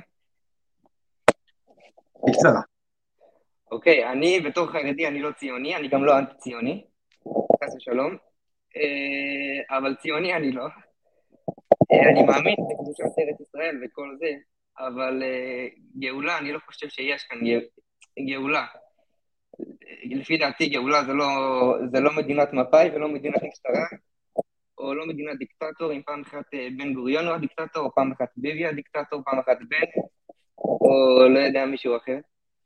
אז מבחינתי, מבחינת רוב החרדים, אה, מדינת ישראל זה עוד מדינה, ש, שכרגע השלטון ב, במדינת ישראל זה יהודי. אבל מבחינת החרדים לא היה אכפת להם אם זה היה שלטון אנגלי, אולי היו מעדיפים יותר, אה, כן. והיה להם, אה, והיה להם נוח לחיות בארץ, אה, אה, כמות שהם. אוקיי. עכשיו יש אז לי עוד... מה- עכשיו, רגע, שנייה. כן. רגע אחד, אליעזר. רק שתבין. אני לא נכנס איתך עכשיו לוויכוח על מה שאמרת. זה ויכוח לגיטימי וזה ויכוח חשוב, ויכול להיות אפילו שאתה צודק. אני אה, לא חושב כמוך, אני חושב, אני, התמונה בעיניי היא הרבה יותר מורכבת. אני חושב שריבונות יהודית בארץ ישראל היא בוודאי קידוש השם גדול, ו, ויש לכך אה, משמעות גדולה. אני חושב שכל אחד מבין שכאשר הציונים הללו שחררו את, את ירושלים והר הבית במלחמת ששת הימים, זה היה קידוש השם גדול, למרות שהם אוכלי נבלות ופועלי ניטות, אוקיי? אה, ומחללי שבתות. אז אה, יש את הכלי ויש את המהות של הכלי, אבל אני בכלל לא נכנס לתוך הסיפור הזה עכשיו. אז זה אנחנו יכולים אה, לדון ולהתווכח, וייתכן שאני אסכים איתך ותופתע לגבי אג- אגפים של הדיון הזה שבהם אני דווקא מסכים איתך, אבל לא, לא על כך דיברתי. דיברתי על כך שמקומו של יהודי, גם אם היה פה שלטון בריטי, הייתי אומר לך עכשיו את אותו דבר, לא דיברתי על המדינה, דיברתי על ארץ ישראל. מקומך ביהודי, כיהודי, בארץ ישראל. זה אני מסכים, כן. טוב, אה, בסדר, יש לנו כאן אוקיי. לא, לא, לא, עד כאן. כי יש לנו תודה. בתור. בבקשה, שבת שלום.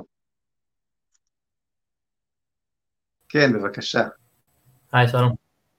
שלום, שלום. הראל שיינקמן, נכון? שלום הראל. שנקמן. שלום. שלום רציתי לשאול, בנושא- שהבנתי את האמירה העקרונית שלך בנושא של אה, גיוס חובה וצבא מקצועי, שהיא התנדבותי, שבעיקר מהצד, ה...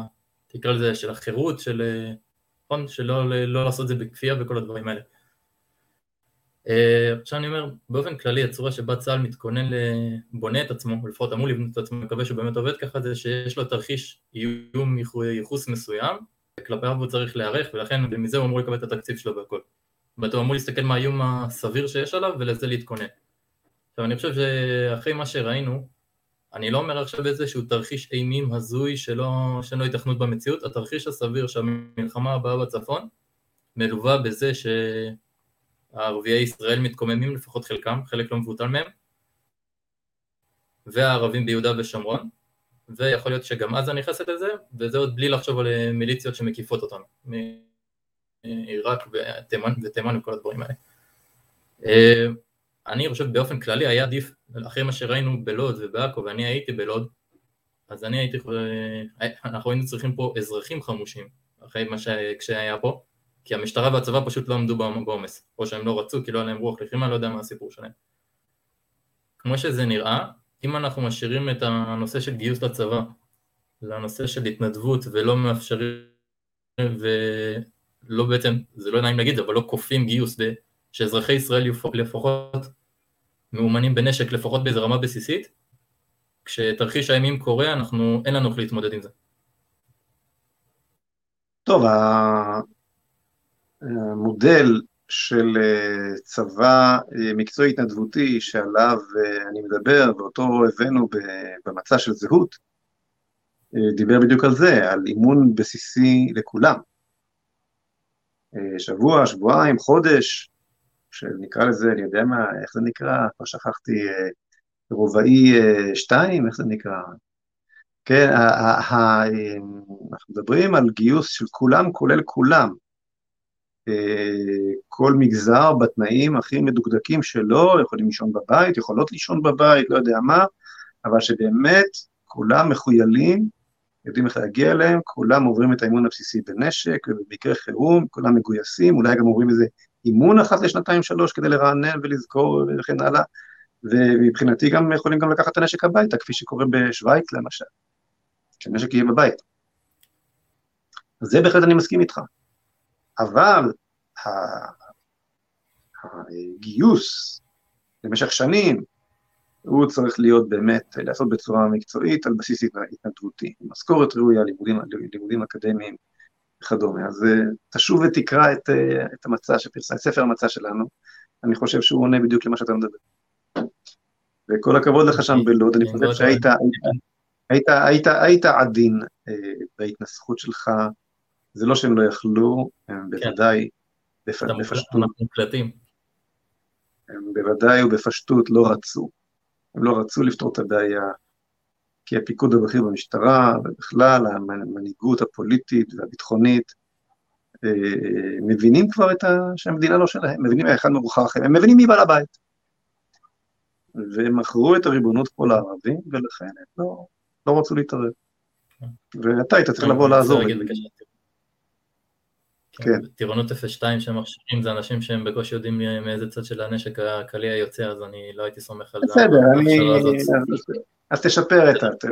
סתם זרקתי מושג. אבל בסדר. יש הגדרות, ההגדרה הנמוכה ביותר, הבסיסית ביותר של האימון בנשק. אני אגיד את זה ככה, אוקיי. לפי איך שבריק מדבר, ואתה גם ראיתי שאתה מעריך אותו, זה לא נראה שסדר הכוחות של צה"ל הוא ערוך למלחמה בשתי חזיתות, הוא בקושי ערוך ללחימה בחזית אחת. אני מדבר על צה"ל לא מסוגל, צה"ל לא מסוגל, לא היום, אלא כבר זמן רב, לנצח כל מלחמה שהיא.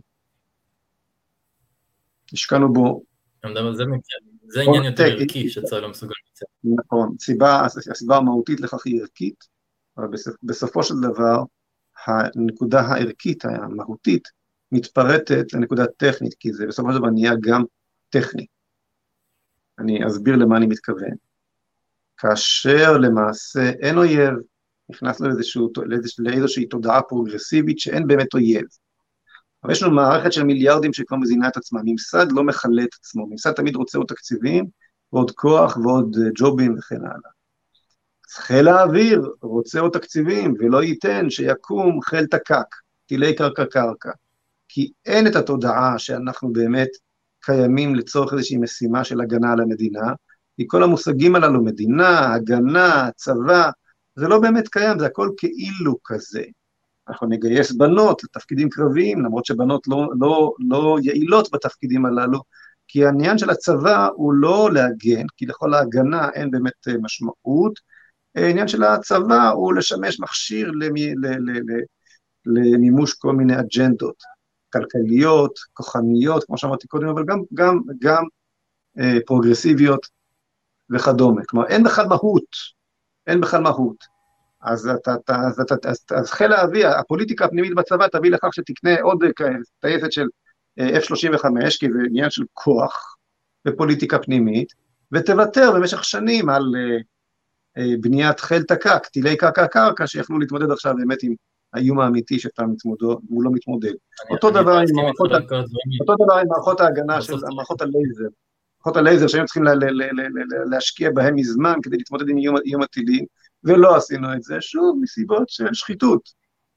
אבל השחיתות פושה במקום שאין מהות. כשהמים זורמים, מים זורמים הם מים חיים, מים עומדים הם מים באושים. אני מסכים על כל כן, דבר, אני פשוט חושב ש... אני סקפטי מאוד לגבי היכולת של צבא היבשה להתמודד עם יותר מחזית אחת, גם אם היה לו את הצדקת הדרך. היום אין, היום אין לו. לא, צדקת הדרך, זה, תראה, אני, אני, אה, כמו שדיברנו קודם, אני תמיד אופטימי. אפשר לתקן, ואנחנו לתקן, השאלה היא מה יהיה המחיר. מכיוון, אני, אני לא חושב שהקדוש ברוך הוא החזיר אותנו לארצנו בתור בדיחה מקיאברית. כדי שאחרי... כן, 70-80 שנה אנחנו אה, נפסיד במלחמה ונחזור לגלות. לא, לא נראה לי. אבל, אבל, אה, ולכן, ולכן, בצורה כזו או אחרת אנחנו, אנחנו ננצח, אנחנו נשרוד, אנחנו נצליח. אבל אנחנו צריכים לדאוג, לדאוג לכך ש, שזה יהיה במחיר הכי נמוך. אנחנו נצליח, אוקיי. כמו שזה נראה, מלחמה הבאה תהיה. אבל בסדר. כן, נכון, זה נראה, כמו שאומר אלוף בריק, המצב היום הוא הקשה ביותר מאז מלחמת השחרור. אני לגמרי מסכים איתו. בעזרת השם, אנחנו נייצר במהירות לעם ישראל מנהיגות שתחזיר אותו לעוצמתו הרוחנית ומתוך כך גם לעוצמתו הצבאית. בעזרת השם. אפשר לעלות איזה שאלה אחת שיותר קצרה או שיש עוד אנשים בתור? אוקיי, קצרה, ואין עוד אנשים בתור, אתה תהיה אחרון כי... אה, כן. קודם כל נתחיל מזה שלא יהיה לך שאלות בנושא הזה, דוד שלי מוהל, אני אדם דתי לחלוטין, הכל בסדר? ראיתי אבל את התגובה שלך לאותו... כן, אותו, אני זוכר פשוט את אותו אחד שהוא שאל על ברית מילה, ואמרת לו כזה, אמרת לו לך לעזאזל, זאת אומרת, אני לא מדבר איתך. עכשיו, כן. עם כל הכבוד, אני ברור שאני בברית מילה, וברית מילה זה קו אדום, ואם המדינה תאסור אז נעבור על החוק, ועם זאת אני, אני יכול להבין את הנקודה שממנו בן אדם בא, מה שאני פחות מבין זה שאיתו כביכול אמרת אין לי איתך שיח אם אתה שואל על ברית מילה, אבל גדעון לוי, שלדעתי גדעון לוי זה הרבה הרבה יותר חמור מהאיש הזה, ראיתי שיכולת לשבת ולנהל איתו שיחה ארוכה, וגדעון לוי זה לא עניין של אה, הוא כופר במצוות, אפילו שהמצווה הזו היא באמת, נשתמש במילים של בנט, מצווה ליבתית, אבל, אבל גדעון לוי זה, זה פשוט איש תעמולה של האויב, שאני לא מצליח להבין איך, איך, יכול, איך אתה יכול לשבת ולנהל את השיחה. אה, אני, אני חושב שאני הסברתי. הסיפור של ברית המילה נוגע באותם אה, מרחבים שעם ישראל כבר קיבל כתרבות, כתרבות. גדעון לוי הוא איש שמאל, הוא איש שמאל קיצוני, ו, והוא מייצג ציבור לא קטן, מיעוט אמנם, אבל לא מיעוט מבוטל. ההבדל בין גדעון לוי לשמאלנים אחרים הוא שגדעון לוי שם על השולחן את מה שהשמאלנים בדרך כלל מסתירים. אה, וכשאתה מבין את הנקודה הזאת, אז אה, כל עיתון הארץ מאחוריו פחות או יותר. כלומר, הוא חלק מההוויה הישראלית, אני צריך לדון, אני, אני צריך לדון איתו, לנהל איתו שיג ושיח. ואני חושב שהשיחה איתו הייתה חשובה ביותר. מי שצפה בפודקאסט הזה עם גדעון לוי, הבין דבר או שניים. לדעתי. ואני חייב לומר לך שלא היה לי שיחה עם, אולי זו, זו הייתה אולי השיחה המשמעות, הדיון או הוויכוח או הדיון המשמעותי ביותר שהיה לי אי פעם עם איש שמאל, משום שגדעון לוי לא מנסה, בא בלי מסכות. הוא אומר, כן, אני לא רוצה מדינה יהודית. כל השמאלנים לא רוצים מדינה יהודית, אבל הוא אומר את זה. הוא אומר, כן, לי לא אכפת שראש הממשלה יהיה ערבי. אני לא אגיד שכולם לא אכפת להם, אבל לשם זה מוביל, והוא מבין את זה, אז הוא לוקח את האמת שלהם עד הסוף, הוא בסך הכל קונסיסטנטי, ובסך הכל אה, אה, אה, יש בו איזושהי יושרה מסוימת, עם אידיאולוגיה שהיום היא בשלטון. היא בשלטון. לעומת זאת, עניין ברית המילה הוא אה, עניין קיצוני ביותר, מיעוט קטנצ'יק, קולני, שמתחיל לצבור תאוצה, ופוגע בדיוק באותו, ואני ראיתי את התהליכים האלו קורים בעבר, ואז התייחסתי לדברים האלו בשוויון נפש, כי אמרתי לעצמי, אמרתי לעצמי, זה הזוי, זה לא רציני, זה לא יתקדם, זה, אם אתה, אם אתה, לא, אם אתה נותן לזה להתפתח, זה מתפתח. זה, וזה פוגע באותם מרחבים שעם ישראל כבר אימץ כחלק מהתרבות שלו, כולל גדעון לב.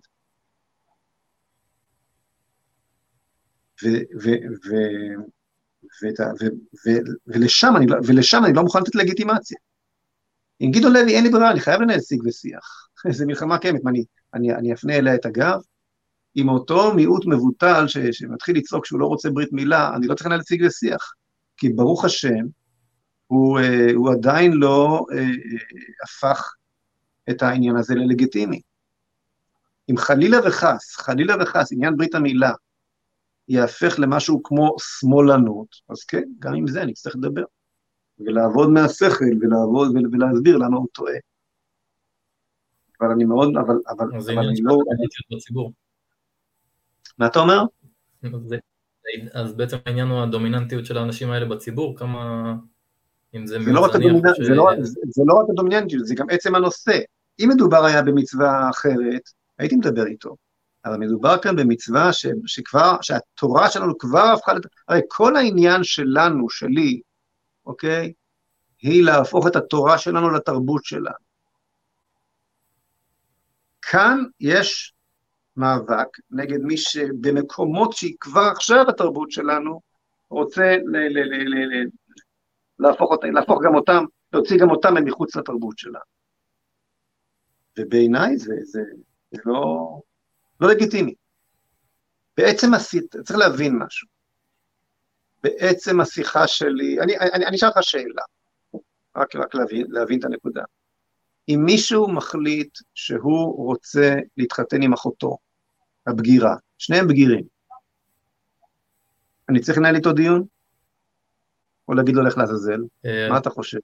העניין כרגע לא, להערכתי תוך עשר שנים בערך, זה כבר, חלון אוברטון יכיל גם את זה, וזה יגיע. ואם הוא רוצה, ואם היית אומר לי כן, אם היית אומר לי כן, הייתי אומר אם הוא רוצה להתחתן עם אימא שלו, מה אתה היית אומר, וכן הלאה וכן הלאה. אוקיי. עצם הדיון, עצם הדיון יוצר לגיטימציה.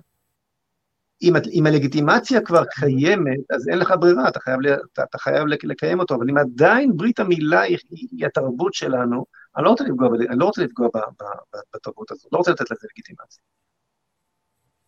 זה פשוט מוזר לי, כי זכרתי שהייתי עם גדי וילצ'רסקי, ועד כמה שאני זוכר, הוא לא עמד את שלו. אני אמרתי, אני שמח שאתה אומר את זה, אני אמרתי ואני חוזר ואומר, שאני חושב, כן, מה שעבר לי בראש זה אותה תחושה ש...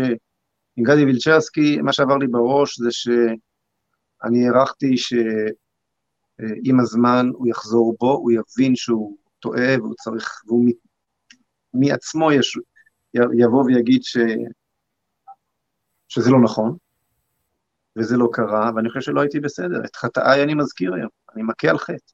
ואולי בגלל גדי, ואולי, ואולי בגלל גדי, ואולי בגלל הסיפור של גדי וילצ'רסקי, שאני מרגיש שממש לא הייתי בסדר בעניין הזה, שלא אה, אה, נעמדתי לרגליים האחוריות ולא אמרתי זה לא, לא עובר בבית, בבית ספרנו, בבית ספרה של זהות, מפלגת זהות. אה, אולי בגלל שאני מרגיש רגשות עשן בעניין הזה, אני כל כך מנסה אה, ליישר את ה... לעקם את הברזל לכיוון ההפוך כדי, כדי ליישר אותו עכשיו. אוקיי. אוקיי? תודה רבה. בבקשה.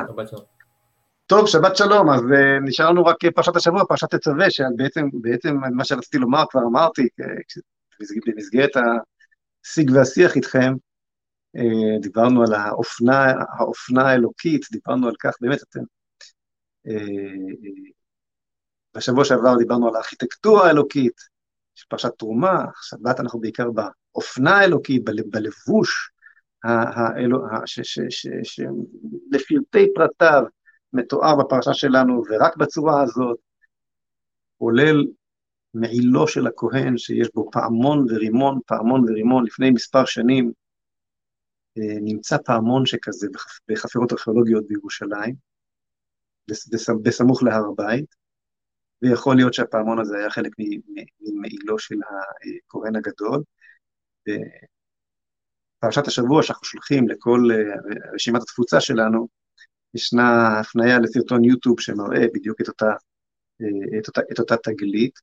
הסיבה לכך, אומרים חז"ל, שצריך, שצריכים היו להיות פעמונים במעילו של הכהן הגדול, הוא שהמעיל מכפר על לשון הרע. אל תשאלו אותי למה דווקא המעיל של הכהן הוא זה שמכפר על חטא לשון הרע. אנחנו שוב רואים מכאן שכל דבר ודבר כאן מדויק ברמה, ברמה מוחלטת. המקדש וכליו ועבודתו והכהנים ובגדיהם וכדומה, זה כמו כור גרעיני, אתה לא יכול לפספס שום דבר. צריך להיות מדויק, כי ברגע שאתה, אם אתה לא מדייק שם, זה הופך להיות צ'רנוביל. וזה גם ההבדל שבין המקדשים הפגאניים, שאותם האדם בורא, לבין המקדש פה, שהוא ארכיטקטורה אלוקית, עיצוב בגדים אלוקי וכן הלאה. מה אלוקית בכלל, אני לא יודע מה המילה לזה. אה, אז יבוא הקול של הפעמון, כלומר המעיל צריך שישמיע קול באמצעות הפעמונים הללו, ויכפר על הקול, על, על, על לשון הרע, זה מה שאומר חז"ל, בעזרת השם נזכה במהרה בימינו לבניין בית המקדש, לעבודת הכהנים, כהנים בעבודתם ולוויים בשירם ובזמרם, אה, עבודה שתכפר על, על עוונותינו ונזכה כולנו באמת לעולם חירותי, עולם ש... ש... נזכה כולנו לתיקון עולם במלכות שדי, אה, באופן שבו בורא עולם מבקש לשכון בעולמו. בצורה הזו אה, נזכה לתיקון עולם, דרך בניין בית המקדש ועבודת הכהנים, ובצורה הזו איש לא ישרור באחיו, כי לכל בואי עולם יהיה מלך אחד ששוכן שם בבית המקדש בירושלים. שבת שלום.